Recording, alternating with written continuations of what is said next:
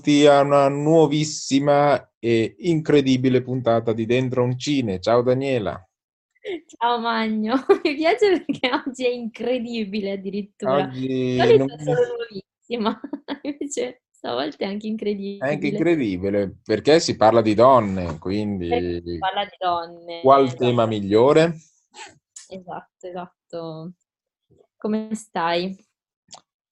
Eh, bene, eh, pensa se abbastanza bene, pensa se non esistesse il cinema, cioè il mondo dei film.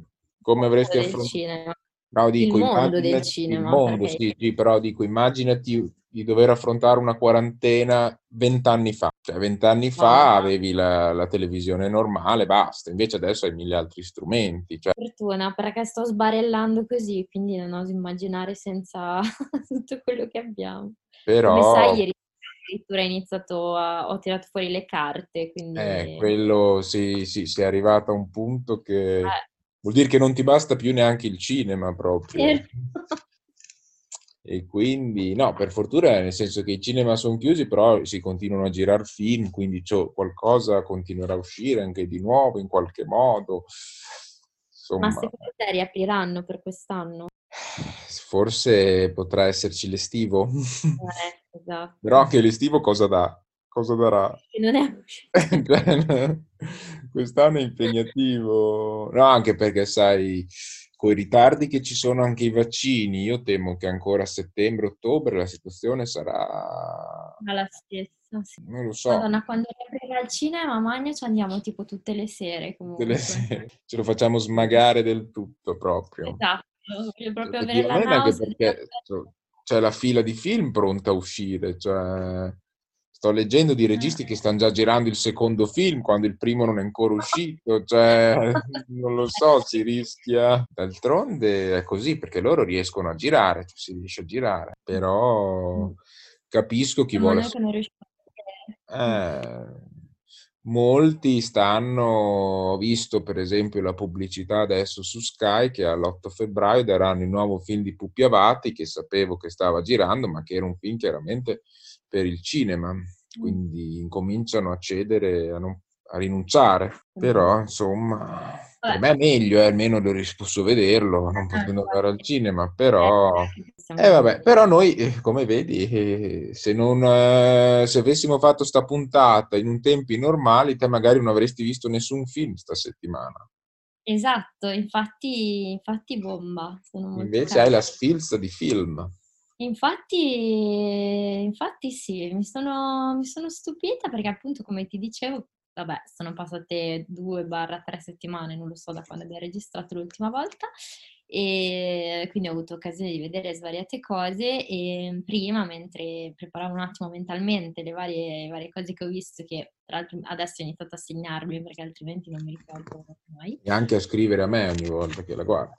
nel mio me- promemoria, Sì? mi sono accorta che ho inconsciamente guardato, in questo caso, vabbè, cinque film su questo filone qua. Eh, ho guardato appunto questi cinque film che sono tutti collegati tra loro da questa sorta di fil rouge che li accomuna tutti quanti. Eh, Da quale vuoi partire? Beh, allora partirei, eh, dato che proprio in questi giorni si sta svolgendo il mitico Sundance Festival. Eh, sembra- in giro sul fatto che ogni volta viene nominato questo festival da te.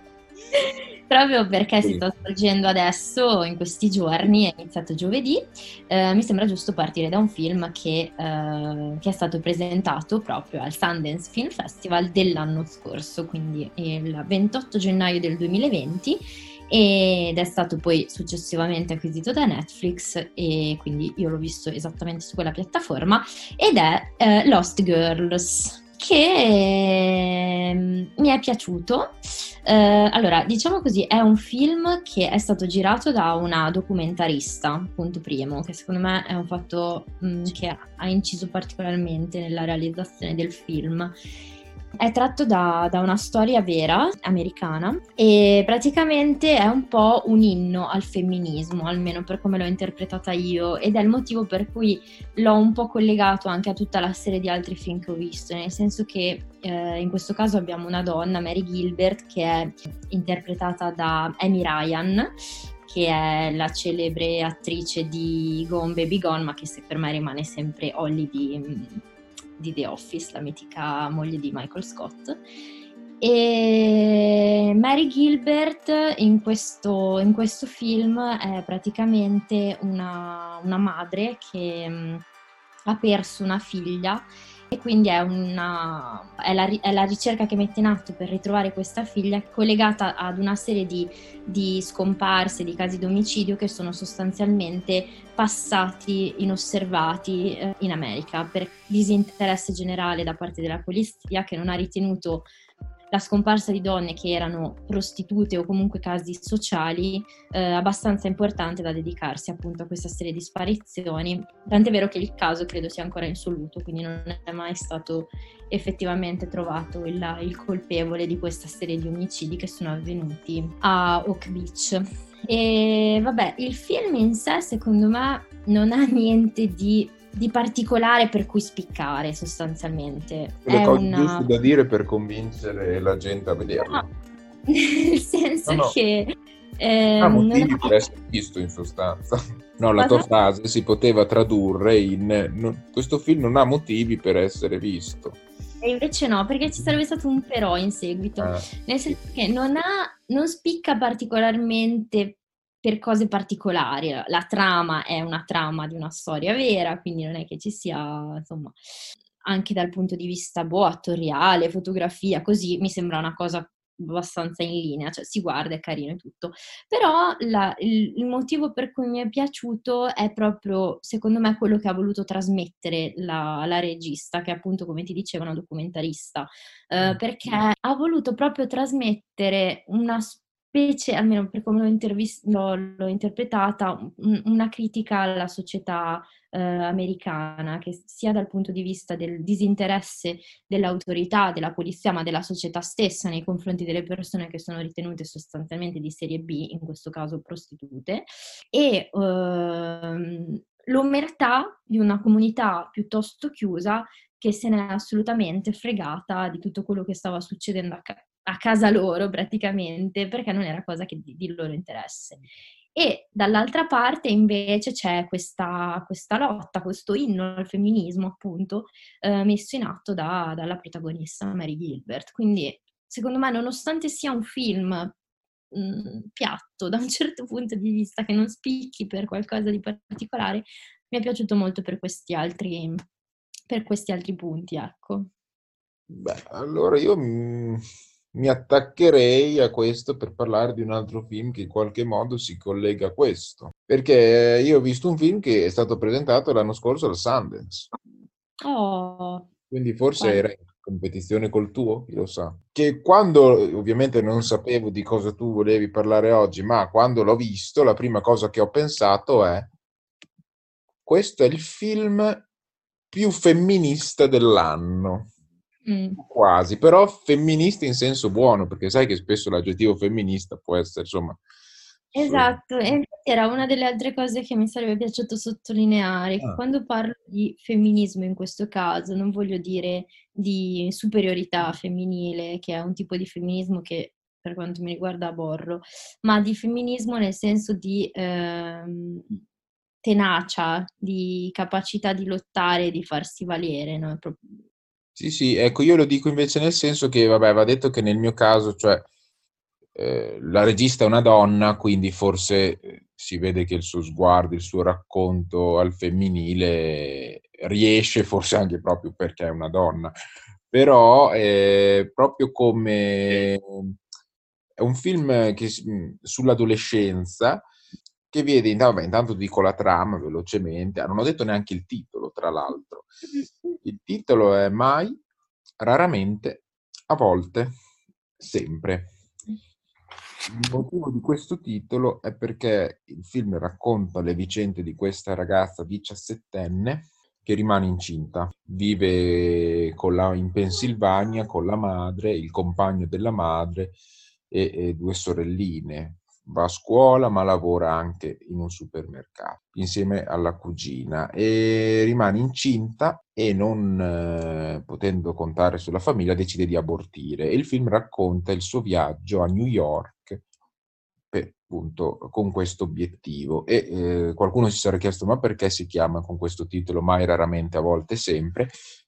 Perché una delle scene più forti del film è quando lei va nella clinica e viene sottoposta a una sorta di interrogatorio in cui lei deve rispondere a domande del tipo se è stata forzata a fare il rapporto sessuale, tante domande molto intime e anche un po' che eh, la turbano abbastanza e le, le, risposte che deve dare a queste domande sono appunto o mai o raramente o a volte o sempre. E questo viaggio lo fa insieme alla cugina, quindi per questo dico anche un racconto totalmente al femminile, ma è proprio bello eh, lo sguardo che ha la regista verso queste due protagoniste, come le, le segue, adesso non so bene, non essendo un critico cinematografico, spiegare mh, mm, le vicende, però ecco, piccole cose, come loro camminano per strada, gli sguardi degli uomini, le piccole molestie che non sono gravi molestie, però piccole molestie che devono subire al lavoro. Quindi per questo è un bel ritratto, cioè bello, un ritratto realistico che mi ha colpito molto, insomma. Sempre molto anche la regista vicina ai corpi. Eh, molto carino, devo dire, Su, lo consiglio. Tra l'altro, poi, far vedere nelle scuole, visto che insomma l'età 17enne. Beh, eh, un altro film che abbiamo visto entrambi, quindi possiamo dibatterne assieme tranquillamente, è Pieces of a Woman. Di cui tu direi anche il nome del regista. E pensa che l'avrei chiesto a te di pronunciarlo, anche se non è francese, è, è ungherese, ma è il tuo... No, è Mondrusco. Cornell, sì. L'ho preso più o meno? Chi lo sa? se c'è qualche ungherese all'ascolto ci può correggere. È al suo primo film in lingua inglese, però io non ho mai visto nient'altro di suo, devo dire, credo, non so te. E vabbè, presentato al mm, Festival di Venezia, giusto? Dove tra l'altro ha vinto un premio importantissimo. Esatto, perché ha vinto come migliore interpretazione femminile eh, Vanessa Kirby, che effettivamente, cavoli, spacca, cioè, no? Diciamo, non un ruolo semplice, diciamo. Non semplice per niente, mm, veramente, veramente molto brava. E cavoli, questo film è davvero tosto. Io l'ho guardato in due puntate, ammetto, perché mi sono un po' mm, interrotto a metà perché mm, stava un po' angosciando. È la storia di questa donna che sta con, uh, con un uomo e, e, ha, e, decide, rimane incinta e decide di partorire in casa. Decide la buff l'uomo. Mm, decide di partorire in casa, soltanto che le cose non vanno come devono andare e purtroppo eh, pochi minuti dopo la nascita di questa bambina questa diventa cianotica e muore. Spoiler. Quindi... spoiler non è troppo uno spoiler, penso si veda anche nel trailer. E, ehm, quindi vabbè, è abbastanza, eh, secondo me, pesante proprio perché ti, ti, viene da empatizzare molto con lei, forse perché è particolarmente brava anche nel modo di recitare, insomma, ti, ti, ti, trasmette un sacco il dolore che sta provando, sia fisico nel momento in cui partorisce, perché devo dire che quella scena è veramente infinitamente lunga, quanto, quanto ci hanno messo a, a registrare quella, quella scena, interi, mi dicevi. Giorni interi per fare 20 minuti, tipo. È una storia eh, che però molt, che riguarda molto da vicino il regista, nel senso che penso sia insomma autobiografica perché lui nelle interviste dichiara che lui e sua moglie in realtà all'inizio non volevano parlarne affatto.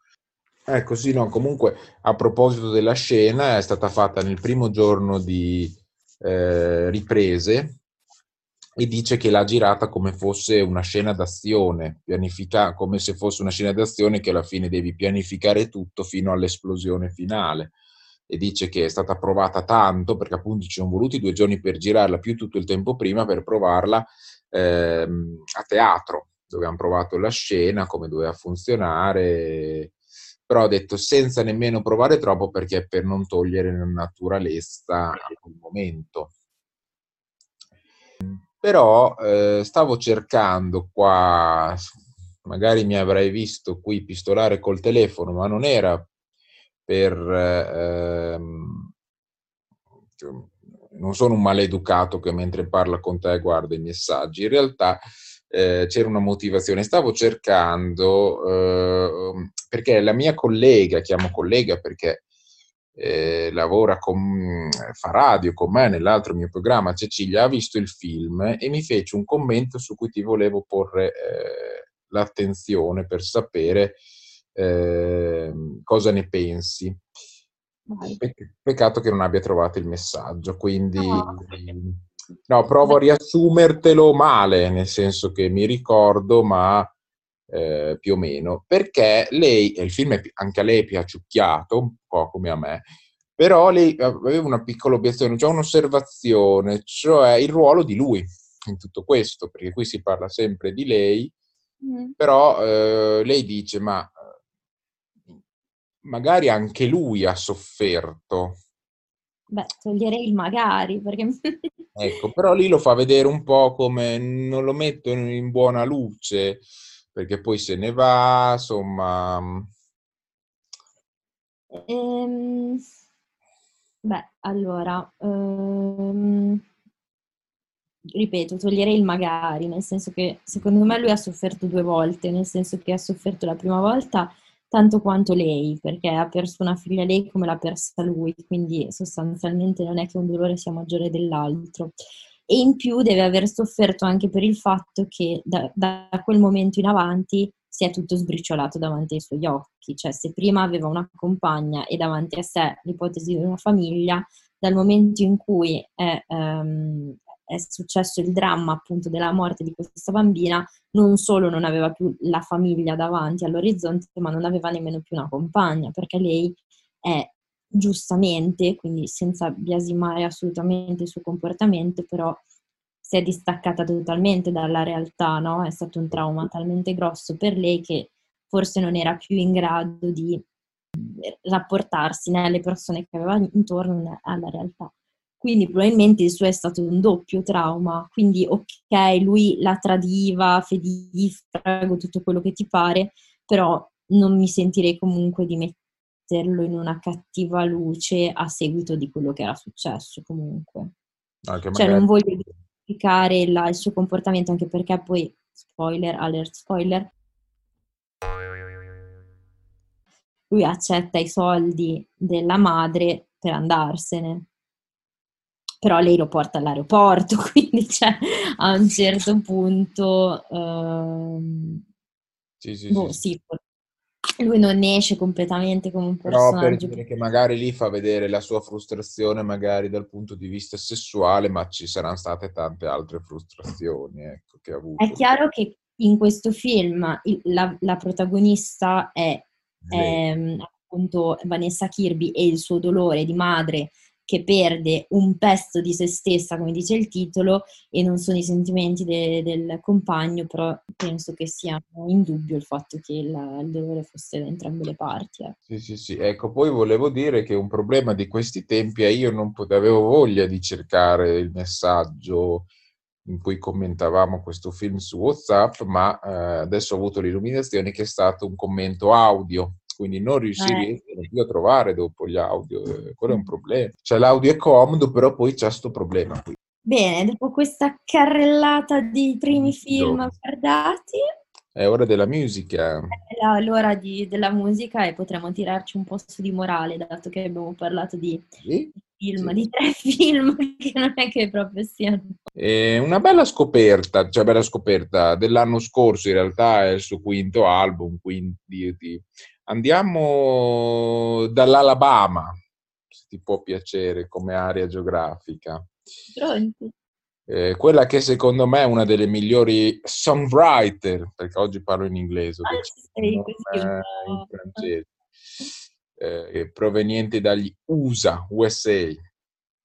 Ecco, il problema è che è molto difficile pronunciare il nome d'arte, farò molta fatica. Diciamo, il suo nome è, il nome normale è Katie Crutchfield e questo ancora ancora ci siamo. Il nome d'arte, poi abbiate pietà di me, io vi chiedo scusa prima del tempo, è Woksatchi. Ha fatto un album, il cui titolo si pronuncia bene, facilmente, ehm, che è St. Cloud. La canzone che vorrei farvi ascoltare è proprio quella che dà al titolo all'album, che è St. Cloud, che, eh, che in realtà è il nome della città natale del padre. Aveva scritto questa canzone, voleva intitolarla una città piccola, magari non subito riconoscibile a tutti, e quindi ha scelto quella perché poteva essere eh, anche un'allusione a suo padre, quindi a tutto ciò che poteva evocare. È una canzone molto bella e lei è molto brava, quindi appunto tu non la conosci, magari altri non la conoscono, avranno modo di conoscerla. Tra l'altro Magno mi stai stupendo, eh, perché non è da te lanciare brani americani. E è la e seconda volta. Eh, infatti. Ma non solo la seconda, ci sarà sempre così, perché ho detto già faccio un programma in cui propongo musica italiana. Eh. A te propongo musica straniera, starà a te se vuoi proporre musica italiana, se no facciamo tutto straniero. Ti dà Vado... nazionalità? Perché io l'ascolto incredibilmente. Da, da quando? Da... Ma da sempre. Ma non è vero. No, da, allora, va detto così. C'è una spiegazione a tutto. Mm. E non è un caso che adesso mi viene da citare più musica straniera, perché io, allora, sono un po' bisogno di ascoltare tutto. Quindi mi dedico principalmente alla musica italiana perché eh, non potrei aprirmi anche a un mondo straniero, cioè se no dopo impazzisco. Mm. Alla fine di ogni anno... Mm, Ti guardi i dischi migliori. Esatto, faccio le, mi studio bene le classifiche, vedo dove posso dare. E quindi dopo recupero magari i dischi giudicati fondamentali. Molti mi fanno cagare perché non sono acculturate perché magari la musica straniera non mi piace tanto, però molti ci sono anche quelli che mi piacciono, quindi quelli li ascolto. Quindi vai, rilanciaci il nome di questa mitica tua nuova... No, lancio la canzone. Ah. Straight Cloud. Walks a C. When you get back on the M train, watch the city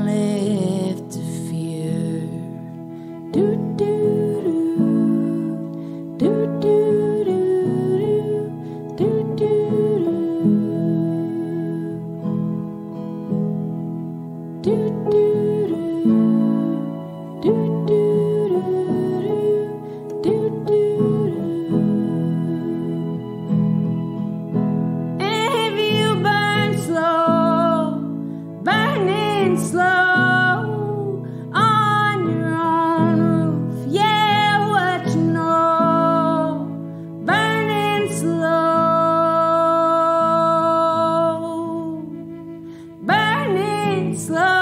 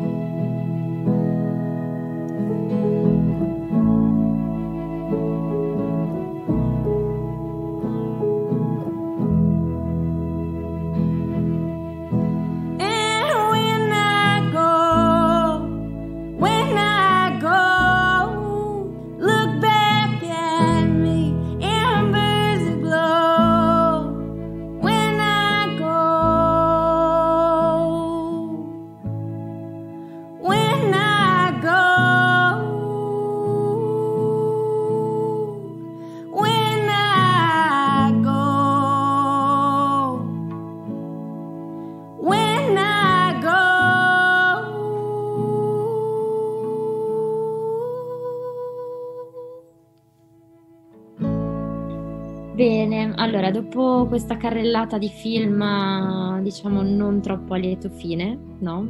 Sì. Sempre torniamo sul nostro filone donne protagoniste, però mi sentirei di parlare adesso di un film che abbiamo visto entrambi, anche questo, che però è un po' più positivo rispetto agli altri, La donna elettrica. Mm. Beh, intanto diciamo da dove viene questo film, cos'è? L'Islanda, no? Esatto. La donna elettrica, innanzitutto diciamo che è un film islandese di un paio d'anni fa che mi ero persa, ce l'avevo lì e ora è disponibile su Amazon Prime e quindi me lo sono guardato. Come dicevo appunto sempre parte del filone donne protagoniste, però in questo caso è un film che dona un po' più di speranza, diciamo così. Sì, anche perché il tono è più da commedia, insomma. E vabbè, la, la, la storia di questa um, ecoterrorista, vogliamo dire, non so, forse è troppo negativo come termine, però effettivamente quello che è.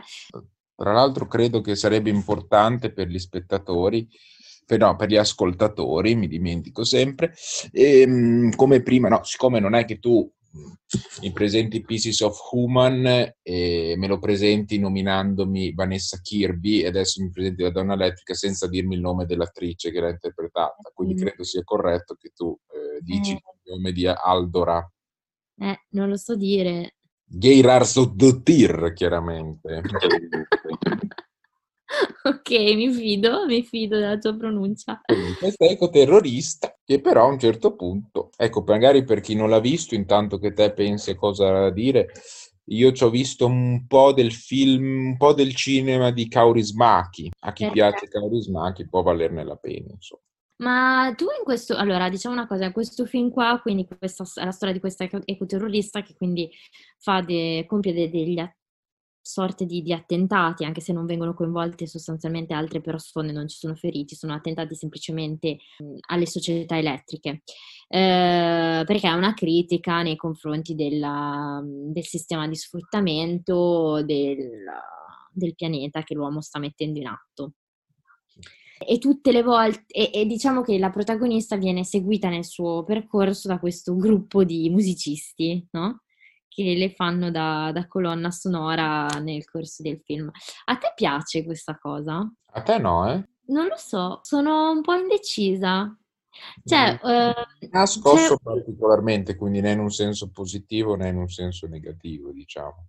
Non lo so, c'è una scena in particolare che mi è rimasta in cui c'è quel poveretto, quel ragazzo che viene accusato costantemente al posto suo, no? Che viene ah, arrestato un paio di volte, che, li vede, che vede i musicisti mm-hmm. e, e, poi vede camminare in lontananza ed è come se capisse in un certo senso mm-hmm. che i musicisti sono collegati alla presenza della tipa e in, un altro, in un'altra frazione di secondo ho avuto come l'impressione che loro appaiano soltanto quando sta per succedere qualcosa di... Ho capito, sì, sì, sì, O comunque c'è qualcosa che sta per succedere.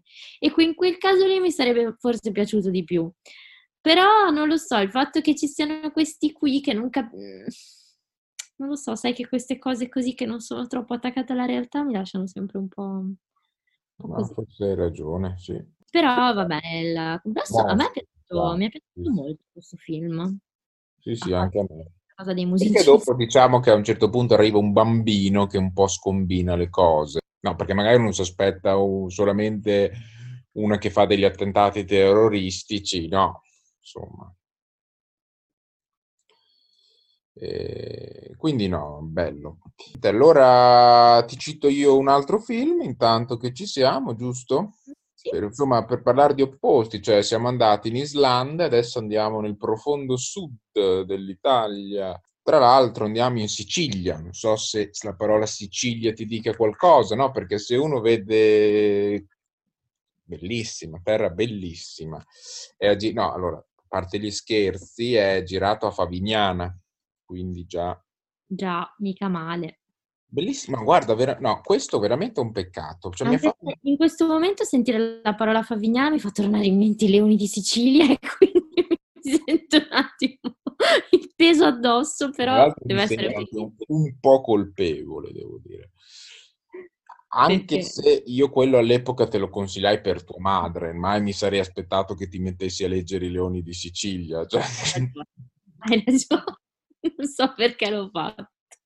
È un po' come se domani iniziassi a leggere tipo l'Odissea, cioè una roba così. Esatto, cioè, boh, eh, comunque, vabbè, è stata un'esperienza, diciamo. L'hanno fatta in tanti, l'hai fatta anche te. Quindi i seguiti non li leggerai.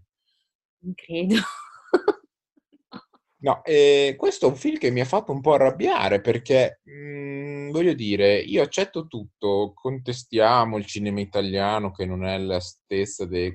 Però quando abbiamo dei... Cioè, mi- secondo me è un peccato che un prodotto così sia andato sprecato perché è uscito, adesso non so nemmeno quanto possa aver incassato, però io che seguo tanto il cinema, eh, io non ne ho mai sentito parlare. È uscito nel 2019, vabbè, ha incassato 30.000 euro. L'ha detto il titolo però.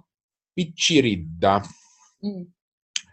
Una candidatura sola ai nastri d'argento, beh, i David, cioè un film così secondo me sprecato così non ha veramente senso perché secondo me ha tutto per essere un film con della qualità dentro e anche eh, adatto a un pubblico, cioè un film popolare, per quanto ci sia molto dialetto, ma è- non è pesante, tant'è che l'ha visto mio padre e gli è piaciuto. Cioè. Allora, ah, poi un'ultima cosa, vorrei dire che è tratto da un libro di Catena Fiorello, quindi la Fiorello meno sconosci- più sconosciuta, diciamo, che però, dire, Che è sempre parte della famiglia, no? è la sorella di Fiorello e Rosario.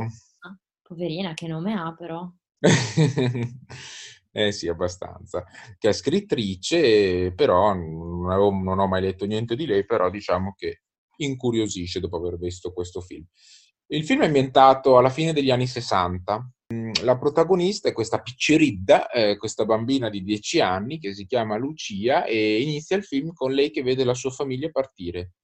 Mamma, papà e fratellino che vanno in Francia in cerca di quel lavoro che nell'isola manca. E già questo ti fa capire perché io possa inserire questo film nel tema di oggi, cioè il bamb- perché il fratellino che più o meno alla sua età può andare con babbo e mamma, No. invece lei rimane con la nonna, Mm. una Lucia Sardo eh, strepitosa, recita veramente da Dio, viene chiamata la generale, la generala, perché appunto ha un carattere autoritario, molto severa, mh, non si capisce, poi non dico niente perché poi si svelerà nel corso del film, però perché vieti assolutamente alla nipote di avere contatti con eh, la sorella della nonna diciamo, quindi, eh, però appunto mh, non voglio dire altro perché poi rovinerei il film, però mi è piaciuto tutto, con recitazione, colori, storia, trama, vincente, quindi peccato che appunto non... non- Non ha avuto il seguito che meritava, dicevi. Tu l'hai mai sentito sto film? No, però sai che io sul film italiano sono No. particolarmente ignorante, quindi magari me li perdo anche con molta facilità quelli che escono, ecco. Magari Prendiamo... se ci fossero stati cinema. Chi, me l'avresti preso a Bagnacavallo? No, che non me l'avresti preso a Bagnacavallo, adesso...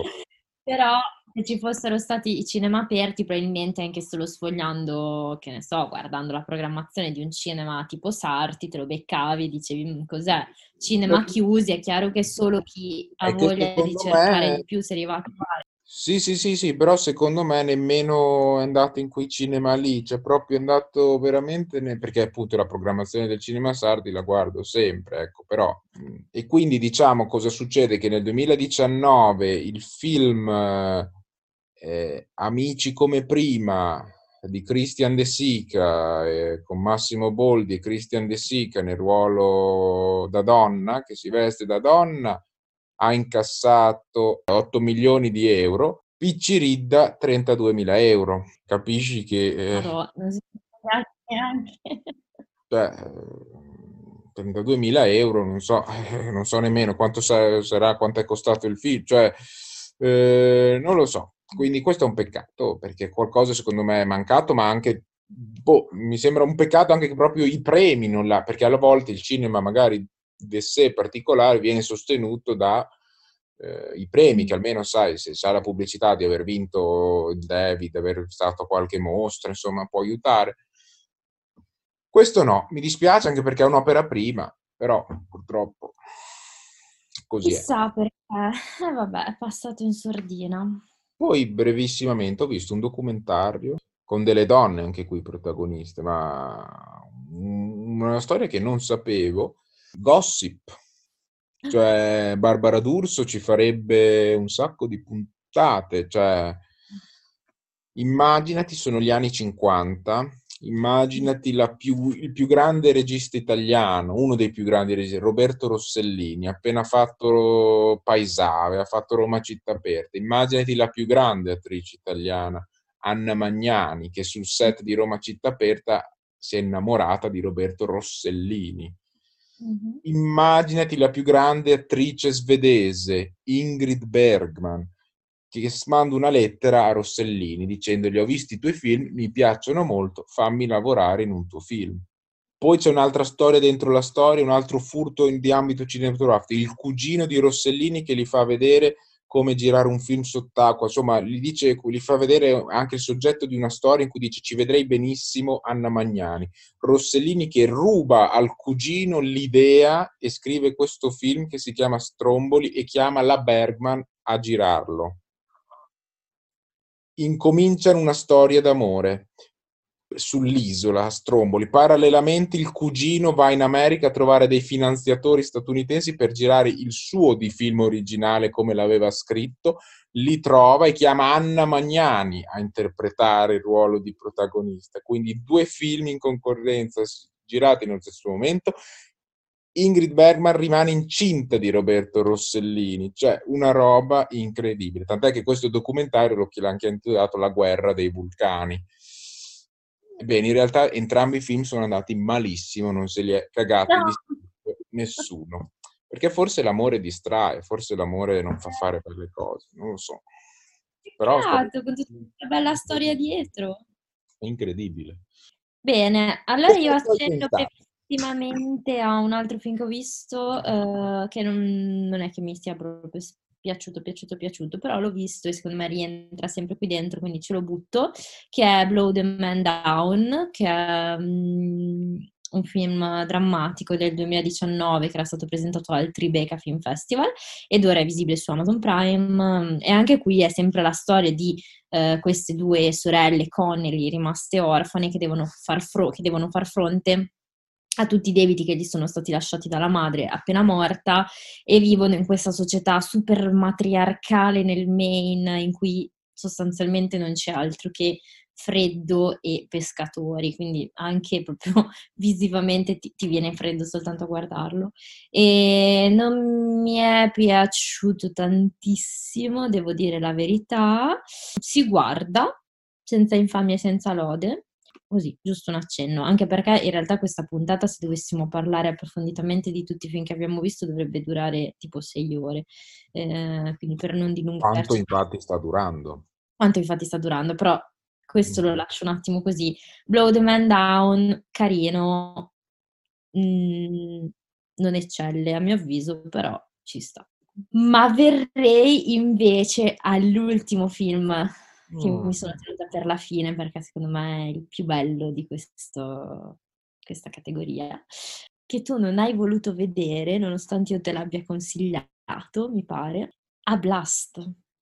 Un film del 2014. Eh, ma convincimi adesso che non me l'hai consigliato molto prima. Eh. Allora, è un film del 2014 mi dispi- è greco, quindi non so assolutamente pronunciare il nome del, um, del regista. Proprio non, non, ci provo nemmeno. Ambientato, ah, anche qui protagonista una donna e la disillusione in senso generale, no? abbastanza collegato alla, alla, sua figura in realtà, eh, ambientato sempre nel contesto della crisi finanziaria greca, quindi comunque sempre molto psicologicamente pesante anche. Il film è interpretato dalla mitica Angeliki Papulia, era eh, comparsa nel ben più celebre film greco The Lobster e quindi, mm, vabbè, anche qua mm, posso provare a dire il nome del regista, ma meglio, meglio di no, comunque, The Lobster. E, mm, Guardassi niente, il film... cinema italiano, non avresti problemi nella pronuncia.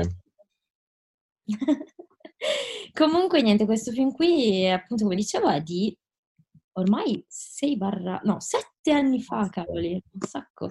Ho sempre questo problema che 2014 mi sembra tipo ieri, in realtà sono passati tipo 7 anni, aiuto.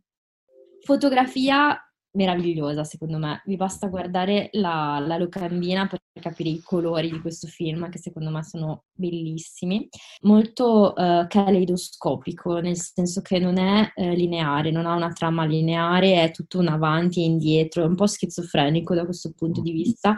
E secondo me anche il fatto che non abbia una consecuzione temporum lineare aiuta ad entrare proprio nella, mm, nel disagio che, che prova la protagonista, ma non solo, cioè come se un po' tutta la società, appunto, vivendo la crisi finanziaria di quel periodo, fosse un po' presa da questo vortice di, di malessere, no? Mm, è appunto la storia di Maria, che è questa giovane donna che appunto è molto giovane, ma ha già tre figli ed un matrimonio, sposata con uh, questo marinaio che se ne sta per mesi, mesi e mesi lontano da casa e che si trova all'improvviso anche a dover affrontare uh, la morte della madre che paralitica già da anni decide di suicidarsi ma morte, in realtà prima della morte della madre, scopre che eh, la madre, proprietaria di un mini market, aveva un debito economico immane e il padre è questa figura eh, inutile sostanzialmente, succube de, de, di sua moglie, non aiuta in nessun modo sostanzialmente. E in più la protagonista Maria quindi non solo si trova in tutta questa situazione di avere tre figli, un marito che è come non averlo, una madre paralitica morta che gli lascia una valanga di debiti, un padre inutile, ha pure una sorella, Gogo, eh, con la quale sembra aver sempre avuto un buon rapporto, nonostante sia un po' borderline, sembra più matta che sana sostanzialmente, anche perché decide poi di sposarsi con una, um, neofascista, un esponente della destra estrema greca. E vabbè, No, mm, in tutta questa situazione così eh, psicologicamente pesantissima è, eh, è un po' la, la, catarsi del suo personaggio, no? che a un certo punto dice basta, io mi sono stancata.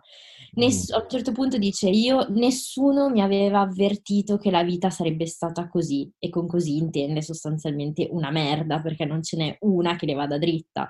E anche qui la parte bella è che appunto questo Andy riviene tra passato e presente in cui ha questo passato in cui ci sono scene di sesso piuttosto spinte con, uh, con, il marito, motivo per cui peraltro quando è stato presentato il film al, um, eh, Locarno Film Festival, non voglio dire una cavolata, adesso non, mi ricordo esattamente, eh, era stato proprio scritto su tutti i biglietti che il film conteneva scene che potevano urtare la sensibilità. In realtà sono, vabbè, scene di sesso, mh, mm, né più né meno probabilmente di quelle che abbiamo visto in altri film, però. E, ehm, e, quindi, come dicevo, appunto, c'è questo andirivieni tra passato e presente che eh, fa proprio vedere quanto la vita adulta, diciamo, la, la presa di coscienza delle, dell'essere adulti e della situazione eh, familiare e della società che la circondano non facciano altro che devastare la vita sostanzialmente finché lei non si ribella a tutto quello che le sta succedendo. Quindi è proprio un, anche questo, come dicevo, un inno al femminismo, ma con femminismo intendo un inno alla presa di coscienza, alla tenacia, alla caparbia del personaggio che decide di ribellarsi a quello che le sta succedendo attorno. Molto bello. Invece che canzoni ci proponi? Allora, rimaniamo sempre sull'onda delle, delle, fem- del, delle, femmine, delle donne capaci di fare cose e quindi propongo una canzone per cui ho avuto una fissa discreta un po' di tempo fa, non facevo altro che ascoltarla, di Jade Castrinos, che è la, mm, l'ex componente di Edward Sharp and the Magnetic Heroes. Eh, poiché per era... lui non hai avuto una fissa. No, per lui no. perché per lui dura ancora. Era appunto l'ex fidanzata di uh, Alexandre, Alexander Ebert, fondatore della band, da cui poi si sono, cioè, si sono lasciati, lei ha lasciato la band, è eh, diventata una cantante solista e quindi vorrei ascoltare When I Saw You di Jade Castrinos.